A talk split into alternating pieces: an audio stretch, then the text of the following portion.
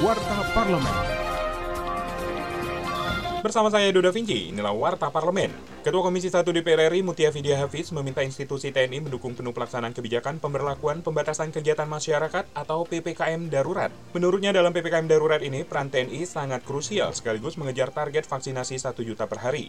Menurut Wakil Rakyat dari Dapil Sumut 1 ini, pada dasarnya Indonesia sedang peran melawan pandemi COVID-19. Strategi pertahanan yang baik sejatinya ialah pertahanan untuk mencegah jatuhnya korban yang lebih banyak lagi. Warta Parlemen.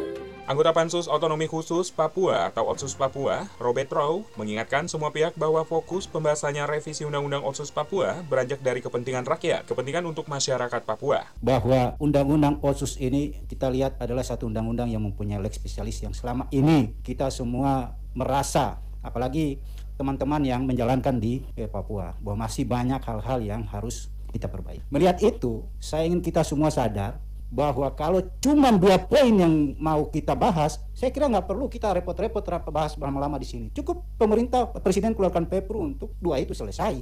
Kita bahas repot-repot di sini ya kita harus melihat semuanya. Itu semangatnya yang tadi ketua sampaikan. Jadi untuk pemerintah saya minta tidak ada pembatasan lah. Kami tahu di mana yang kepentingan rakyat, kepentingan untuk masyarakat Papua, kami tidak akan mundur. Saya kira itu. Informasi lebih lengkap kunjungi website dpr.go.id. Anggota Komisi 6 DPR RI Dedi Efri Sitorus meminta pemerintah tegas dan konkret dalam menjalankan kebijakan pemberlakuan pembatasan kegiatan masyarakat atau PPKM darurat pada 3 hingga 20 Juli 2021. Pemerintah menurutnya perlu melakukan semua langkah konkret yang dimungkinkan untuk melindungi rakyat dari ancaman pandemi COVID-19. Politisi PDI Perjuangan ini meminta semua pihak tidak memperdebatkan istilah kebijakan yang diambil pemerintah. Kondisi saat ini yang paling penting adalah mobilitas masyarakat harus dikendalikan selama jangka waktu tertentu. Televisi Radio Parlemen. Demikian Warta Parlemen, Produksi TV dan Radio Parlemen. Biro Pemberitaan Parlemen, Sejen DPR RI.